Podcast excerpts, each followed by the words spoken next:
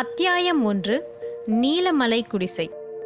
இளவேனிற் காலத்தின் இரவு தென்றல் நீலமலை சரிவை தடவி கொடுத்து சென்றதால் லேசாக அசைந்த செடிகளின் வாச மலர்களிலிருந்து கிளம்பிய நறுமணம் நாலா பக்கத்திலும் பரவி இணையற்ற இன்ப சூழ்நிலையை சுட்டிக்காட்டவோ என்னவோ காரிருள் எங்கும் கவிந்து சுற்றிலும் எழுந்து நின்ற மலையுச்சிகளை பெரிய பூதங்களைப் போல் காட்சியளிக்க செய்தது.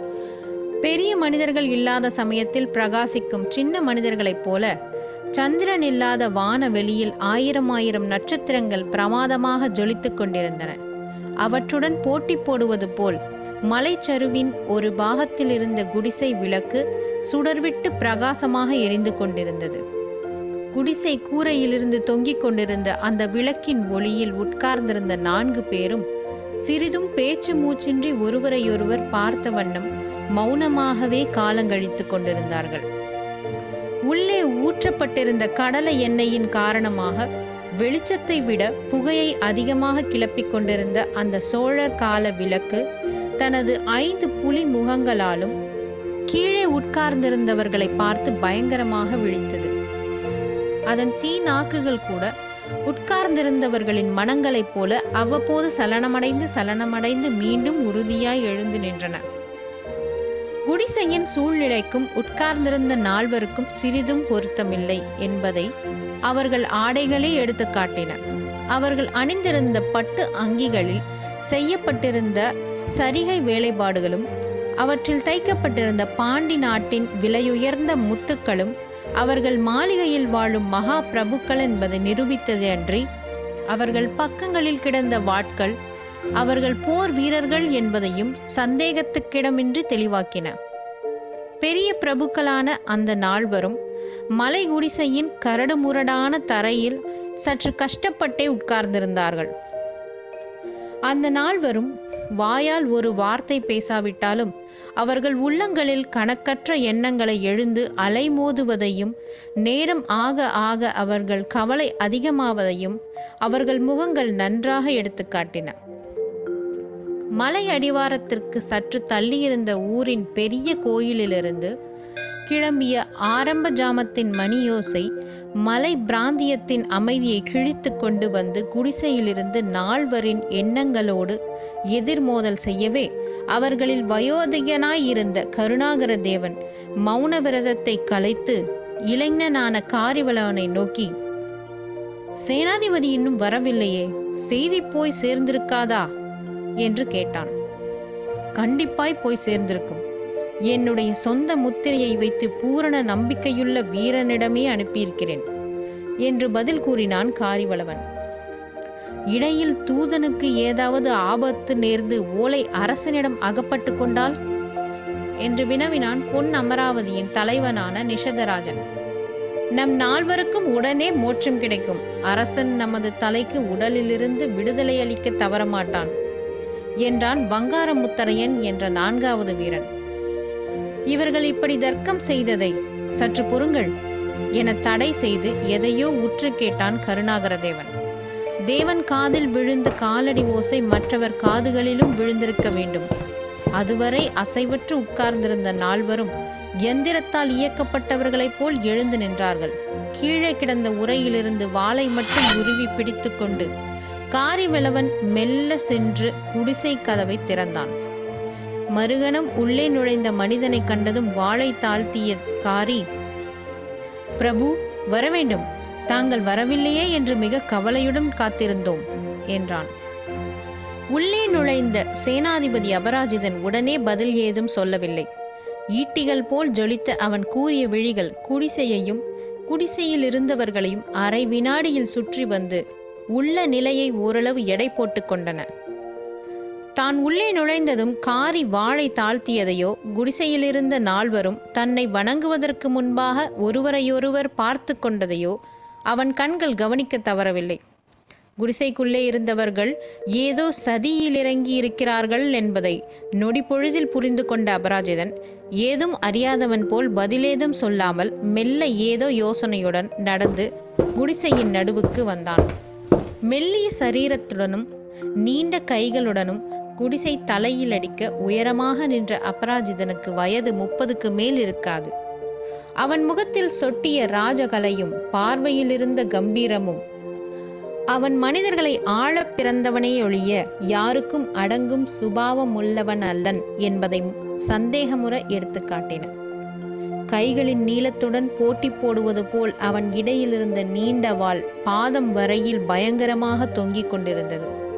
அத்துடன் உரையில்லாத உடைவாளொன்றும் அவன் கச்சையில் செருகப்பட்டிருந்தது. போர்க்களத்தில் ஏற்கனவே ஏற்பட்ட காயங்களின் அடையாளமாக முகத்தில் காணப்பட்ட ஓரிரு தழும்புகளும் முகத்திற்கு இயற்கையாக இருந்த அழகை அதிகப்படுத்தியனவே ஒழிய விகாரத்தை விளைவிக்கவில்லை. யவ்வனமும் அழகும் வீரமும் இணைந்து நின்ற சேனாதிபதி அபராஜிதன் குடிசை நடுவே வந்ததும் அங்கு நிலவியிருந்த மௌனத்தை தானாகவே கலைத்து உங்களை நீண்ட நேரம் காக்க வைத்து விட்டேன். ஆனால் உங்கள் ஓலை கிடைத்தபோது தமிழ்நாட்டின் பெரும் படைத்தலைவர்களில் நால்வரை இங்கு சந்திக்கப் போகிறேன் என்பதை நான் சிறிதும் எதிர்பார்க்கவே இல்லை. காரி ஏதோ அவசரமான காரியம் என்று எழுதியிருந்தானே என்று வந்தேன் என்றான்.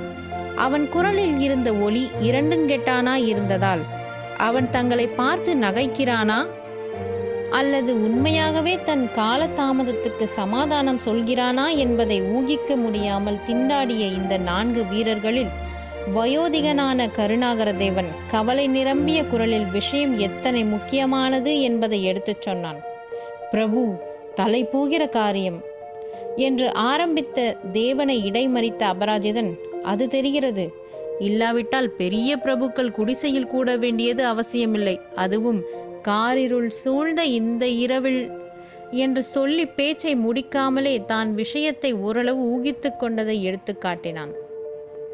நம் நால்வரை தவிர வேறு யாரும் அறியாமல் கலந்து பேசவே தங்களை இங்கு கூப்பிட்டு அனுப்பினோம் என்று பேச்சை மேலே ஓட்டினான் தேவன்.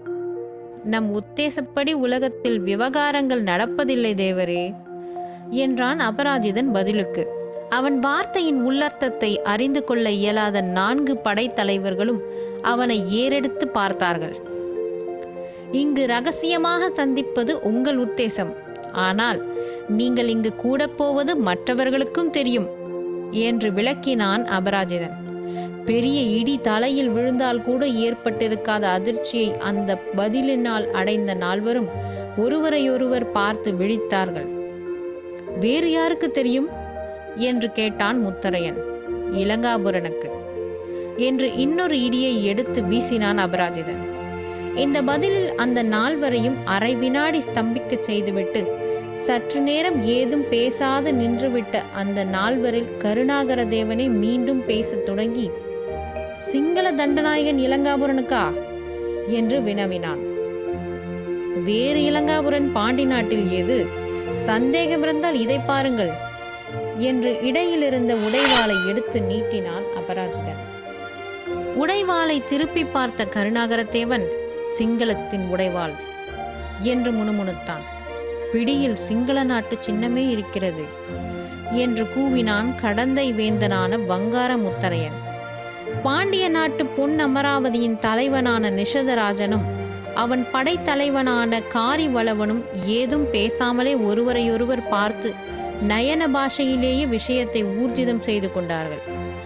கருணாகரதேவன் மேற்கொண்டு தகவல் அறிய விரும்பி இந்த உடைவாள் தங்களுக்கு எப்படி கிடைத்தது? என்று அபராஜிதனை வினவினான். தேவரே வரும் வழியில் என் குதிரைக்கு இந்த உடைவாளினால் அர்ச்சனை நடந்தது என்றான் அபராஜிதன் இதழ்களில் புன்முறுவல் தவழ. என்ன? குதிரை மேல் உடைவால் வீசப்பட்டதா? என்று வினவினான் நிஷதராஜன் ஆம் பக்கத்து புதர்களிலிருந்து என்று பதில் உரைத்தான் அபராஜிதன். எந்த இடத்தில்? மலையடிவாரத்தில் இந்த விவரம் படைத்தலைவர் நால்வருக்கும் மிகுந்த கவலையை விளைவித்ததென்றால் அபராஜிதன் மேற்சொன்ன தகவல்கள் அந்த கவலையை உச்சத்துக்கே கொண்டு போயின. அவர்கள் ரகசியமென கருதிய இந்த சந்திப்பு இலங்காபுர தண்டநாயகனுக்கு எத்தனை விளக்கமாக தெரிந்திருக்கிறது என்பதை நிரூபிக்க தனக்கு நேர்ந்த விபத்தை பற்றி விவரிக்கலானான் அபராஜிதன். தேவரே மஞ்சள் வெயில் இருக்கும்போதே உங்களுடன் பேசிவிட்டு திரும்பிவிட உத்தேசித்தேன். ஆனால் நான் மலை அடிவாரத்துக்கு வரும்போதே சூரியன் மலைவாயில் விழும் சமயமாயிருந்தது. கதிரவன் கதிர்களில் ஒன்றிரண்டு பக்கத்தில் இருந்த புதர்களில் பாய்ந்ததால் ஏதோ பளிச்சிடுவதைக் கண்டேன். அது என்னவென்று ஆராய குதிரையை சற்று மெல்ல செலுத்தினேன். புதர்களிலிருந்து பளிச்சிட்டது சிங்கள வீரன் ஒருவனின் போர்க்கவசம் என்பதை ஊகித்ததும் குதிரையை வேகமாக தட்டிவிட்டேன். சிங்களனும் என் எண்ணத்தை ஊகித்துக் கொண்டிருக்க வேண்டும். அடுத்த வினாடி என் குதிரை கால் மடங்கி கீழே விழுந்தது. நான் பக்கவாட்டில் குதித்து காலை பரிசோதிக்கும் பாவனையில் உடைவாளை எடுத்தேன். புதர்களிலிருந்து ஓரிரு வீரர் என்மேலும் கத்திகளை குறிவைப்பதை கடைக்கண்ணால் கவனித்தேன். சாதாரண சமயமாயிருந்தால் வாளை உருவி எதிர்த்திருப்பேன். ஆனால் உங்கள் ஓலையிலிருந்த வாசகம் மர்மமாயிருந்ததாலும் வழியில் நான் மடக்கப்பட்டதாலும் சந்தேகித்து என்னால் நீங்கள் சிக்கிவிடப் போகிறீர்களே என்று ஓடத் தொடங்கினேன். வீரர்களும் விடாது என்னை துரத்தினார்கள். நேராக இந்த இடத்தை நோக்கி வந்தால் சந்தேகம் ஏற்படும் என்ற காரணத்தால் நேர் எதிர்திக்கில் சிறிது நேரம் ஓடி காட்டுக்குள் மறைந்து கொண்டேன். வீரர்கள் என்னை கண்டுபிடிக்க முடியாமல் வேறு திக்கில் போய்விடவே சுற்று வழியாக நடந்து வந்து சேர்ந்தேன். என்னை நீங்கள் அழைத்த காரணம் தெரியாது. ஆனால் ஒன்று மட்டும் சொல்ல என்னால் முடியும். மன்னனுக்கு எதிராக சதி செய்வது உங்கள் உத்தேசமானால் அது இளங்காபுர தண்டநாயகனுக்கு தெரிந்தே இருக்கிறது. ஆகையால் மன்னனுக்கு தெரிய அதிக நேரம் ஆகாது என்றான். அபராஜிதனின் கதையை கேட்ட கருணாகர தேவன் வெகுநேரம் பதில் பேசாமல் நீண்ட யோசனையில் ஆழ்ந்தான். கடைசியாக அவன் தலை தூக்கி அபராஜிதனை பார்த்து பிரபு மன்னனுக்கு தெரிந்தால்தான் என்ன? என்று மெல்ல கேட்டான். அபராஜிதன் விழிகள் தேவனை மட்டுமன்றி மற்றவர்களையும் ஒருமுறை வலம் வந்தன. அதுவரை சாதாரணமாயிருந்த அவன் பார்வையில் கோபம் பொங்கி வழிந்தது. நான் ஊகித்தது சரிதான். நீங்கள் அனைவரும் மன்னனுக்கு துரோகம் செய்யவே கூடியிருக்கிறீர்கள் என்றான் அபராஜிதன்.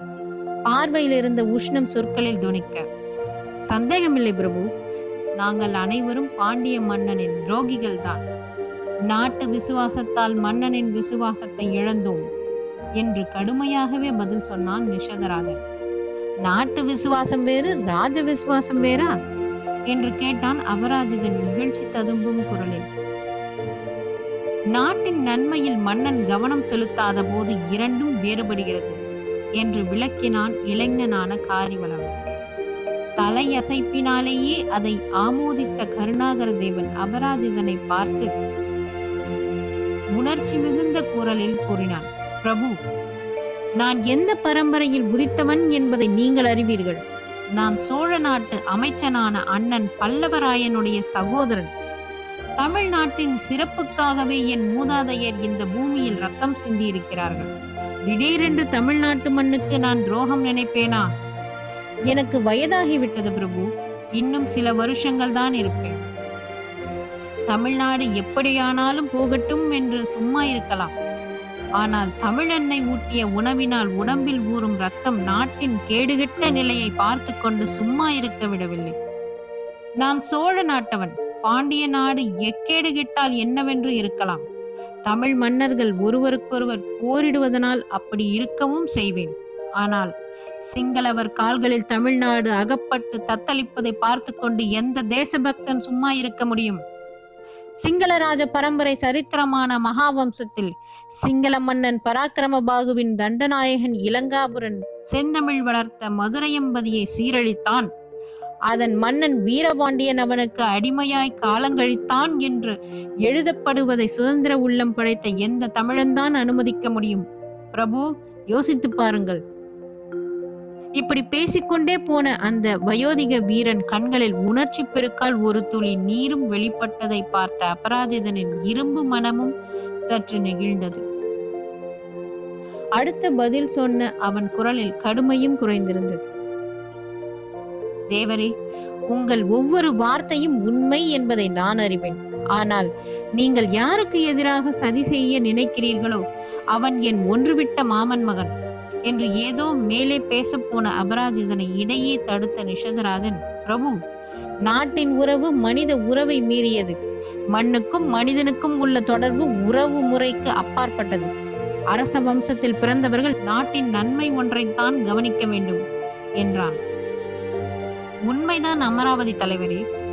நாட்டின் நன்மைக்கு நான் செய்யக்கூடியது ஏதாவது இருந்தால் சொல்லுங்கள். உங்கள் மனதில் உள்ளதை மன்னனிடம் தெரிவிக்கிறேன். உடனே சிறைப்படுவீர்கள் என்றான் தேவன். காரணம்? இப்போது பேருக்கு வீரபாண்டியன் மன்னனே தவிர உண்மையாக ஆள்பவன் சிங்களனான இளங்காபுரன் தான். அபராஜிதன் இதற்கு பதில் சொல்லாமல் ஏதோ சிந்திக்கத் தொடங்கினான். அவன் சிந்தனையை துண்டித்து கருணாகரதவன் பேசலானான். பிரபு நாடு சிதறிவிடப் போகிறது. நாலா பக்கங்களில் யுத்த மேகங்கள் கவிந்து நெருங்குகின்றன. பாண்டிய நாடு சிங்களவர் கைகளில் சிக்கிக் கொண்டிருப்பதை விரும்பாத சோழ மன்னனான ராஜாதிராஜன் பாண்டிய நாட்டை தாக்க சித்தமாகிறான். இளங்காபுரனால் கீழை மங்கலத்தையும் மேலை மங்கலத்தையும் அடைந்த குறுநில மன்னனான மழவராயனும் இளங்காபுரனை ஒழிக்க கங்கணம் கட்டிக்கொண்டு நாடு கடத்தப்பட்ட குலசேகர பாண்டியனுடன் சதி செய்து வருகிறான். இதை ஊகித்து இளங்காபுரன் இன்னும் அந்த படைகளை அனுப்புமாறு இலங்கைக்கு ஓலை அனுப்பியிருக்கிறான். பாண்டிய நாடு யுத்த களமாகி இரத்த வெள்ளம் ஓடப்போகிறது. எண்ணற்ற தமிழ் மக்களின் தலைகள் தரையில் உருளப் போகின்றன. எத்தனையோ பெண்கள் விதவைகளாக போகின்றனர். குழந்தைகள் அனாதைகளாக போகின்றன அடுத்த தலைமுறையில் இங்கு சிங்கள மன்னன் ஆட்சிதான். இந்நிலை ஏற்படுவது உங்களுக்கு சம்மதமா? இதை கேட்ட அபராஜிதனின் முகத்திலும் தீவிரமான கவலை படர்ந்தது. இந்த விஷயங்களை ஏன் வீரபாண்டியனிடமே சொல்லக்கூடாது? என்று கேட்டான். சொல்லி பார்த்தும் பிரபு மன்னன் கேட்கவில்லை. இளங்காபுரனை நாட்டை விட்டு அனுப்பாவிட்டாலும் அவன் ஆதிக்கத்தை அடக்க வழி சொன்னோம். அதற்கு மன்னன் செவி சாய்க்கவில்லை என்று கருணாகர தேவன் வருத்தத்துடன் கூறினான். அது என்ன வழி? மழவராயன் மகளை மணந்து கொள்ளச் சொன்னோம். மன்னன் இசையவில்லையா? இல்லை. ஏன்? பெண் அழகில்லையா? அவளை விட அழகி தமிழ்நாட்டில் கிடையாது. வேறென்ன ஆட்சேபம்? மன்னர் மனம் மன வாழ்க்கையை விரும்பவில்லை என்று சம்பாஷணைக்கு இடையே புகுந்தான் முத்தரையன். காரணம் சிங்களத்து பைங்கிலியிடம் மன்னன் மயக்கமுற்றிருக்கிறான் என்று விளக்கினான் முத்தரையன். மிக இகழ்ச்சி தரும்பும் குரலில் இளங்காபுரனின் மருமகள் என்று முணுமுணுத்தான் அபராஜிதன். ஆம் பிரபு அவள் மையலில் சிக்கியிருக்கிறார் மன்னர். ஆகையால் மழவராயனோடு மன தொடர்பு சாத்தியமில்லை. பாண்டிய நாட்டை காக்க இப்பொழுது ஒரே வழிதான் இருக்கிறது என்றான் கருணாகரதேவன். அபராஜிதன் விழிகள் இவனை ஏறெடுத்து நோக்கி பார்த்தன. என்னை என்ன செய்ய சொல்கிறீர்கள்? என்று வினவினான். அபராஜிதனை அந்த நால்வரும் சூழ்ந்து நின்றார்கள். பாண்டிய நாட்டு மணிமகுடத்தை சேனாதிபதி அவர்கள் ஏற்க வேண்டும் என்றான் நிஷதராஜன் மிக மெதுவாக. திடீரென்று தன் முன்னால் பலவந்தமாக திணிக்கப்பட்ட அதிர்ஷ்டத்தை எண்ணியதால் மூச்சு நின்றுவிடும் போல் இருந்தது அபராஜிதனுக்கு மணிமுடி சூடுவதால் ஏற்படக்கூடிய பிரக்யாதிகள் அவன் மனதில் ஏதேதோ கனவுகளை கிளப்பிவிட்டன. சற்று நேர சிந்தனையில் அந்த கனவுகளை உதறினான். நான் பாண்டியன் அல்ல. பல்லவரத்தும் என் உடம்பில் ஓடுகிறது என்று பதில் கூறினான். அதுவும் தமிழன் ரத்தம்தான் என்றான் காரிவலவன். நான் வாழ் தாங்கும் போர் வீரன். மணிமகுடம் தாங்கி அரியணையில் வீற்றிருக்க தகுந்தவன் அல்ல. பாண்டிய நாட்டுக்கு இப்போது வேண்டியது மஞ்சத்தில் புரளும் மன்னன் அல்ல பிரபு. வாழ் தாங்கும் வீரன் தான் தேவை. பாண்டிய நாட்டு சேனாதிபதியான உங்களை மக்கள் பெரிதும் விரும்புகிறார்கள். நீங்கள் தலைநகர வீதிகளில் செல்லும் போது மக்கள் செய்யும் ஆரவாரம் உங்கள் காதுகளில் விழுந்ததில்லையா? தூர கிளை உறவானாலும் உங்கள் உடம்பிலும் மன்னர்குல ரத்தமே ஓடுகிறது. நீங்கள் சாய்கிற பக்கம்தான் பாண்டிய நாட்டு படை வீரர்கள் சாய்வார்கள். சரி என்று ஒரு வார்த்தை சொல்லுங்கள் பிரபு. எங்கள் படைகளையும் உங்கள் படைகளோடு இணைக்கிறோம். இன்னும் நான்கு நாட்களில் பாண்டிய நாட்டு ராஜ்யபாரத்தை நீங்கள் வகிக்கலாம் என்று வற்புறுத்தி சொன்னான் கருணாகரதேவ் எதற்கும் கலங்காத அபராஜிதன் மனம் கூட ஒரு வினாடி கலங்கியது. ஆனால் அடுத்த நிமிஷம் அந்த கலக்கம் பறந்தோடியது. தேவனுக்கு ஏதோ பதில் சொல்ல போன அபராஜிதன் சட்டென்று வார்த்தையை நிறுத்தி எதையோ உற்று கேட்டான். அவன் காதில் விழுந்தது மற்றவர் காதிலும் விழுந்திருக்க வேண்டும். கீழே கிடந்த வாள்களை வெகு துரிதமாக இடையில் கட்டிக்கொண்டார்கள் ஆரம்பத்தில் மெல்ல கேட்ட குதிரைகளின் காலடி சத்தம் வர வர மிக பலமாக கேட்டது. கவலை பாய்ந்த அந்த நான்கு வீரர்களின் முகத்தை பார்த்த அபராஜிதன் இப்பொழுது மகுடத்துக்கு பதில் மரணம் நிச்சயம். என்றான் புன் சிரிப்புடன். அபராஜிதனை நோக்கி கண்களை உயர்த்தினான் கருணாகர தேவன் சந்தேகமே வேண்டாம். நம்மை தேடி வருவது இளங்காபுரனின் வீரர்கள்தான் என்று விளக்கினான் பல்லவனான அபராஜிதன். இதோட அத்தியாயம் ஒன்று முடியுதுங்க. மீண்டும் அடுத்த அத்தியாயத்தில் உங்களை சந்திக்கிறேன். அதுவரை நன்றி வணக்கம்.